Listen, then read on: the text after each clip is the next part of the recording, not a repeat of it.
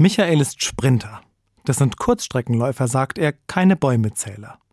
Wir kennen uns schon lange. Heute haben wir uns beim Einkaufen getroffen. Michael ist flott unterwegs im Geschäft. Ich frage ihn, ob er in Eile ist. Aber er betont noch einmal, er sei eben Sprinter. Außer Atem ist er nicht. Das wundert mich. Ich hätte bei dem Tempo sicher die Hälfte vergessen. Oder wäre irgendwo gegengelaufen. Aber Michael findet zielsicher, was er braucht, und angestrengt wirkt er auch nicht. Dabei ist es doch Dezember. Ein Termin jagt den anderen. Vieles will noch erledigt werden. Das Jahr ist bald schon rum. Ich frage Michael nach seinem Geheimnis.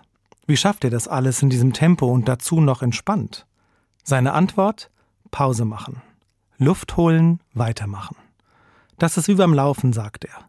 Da gewinnt derjenige das Rennen, der weiß, wann er Vollgas gibt und wann er Luft holen muss. Auf die Pausen kommt es an. Michaels Rat gefällt mir. Ich nehme mir vor, darauf zu achten. Gerade in den oft vollgepackten Wochen vor Weihnachten tut Pause machen zur richtigen Zeit gut.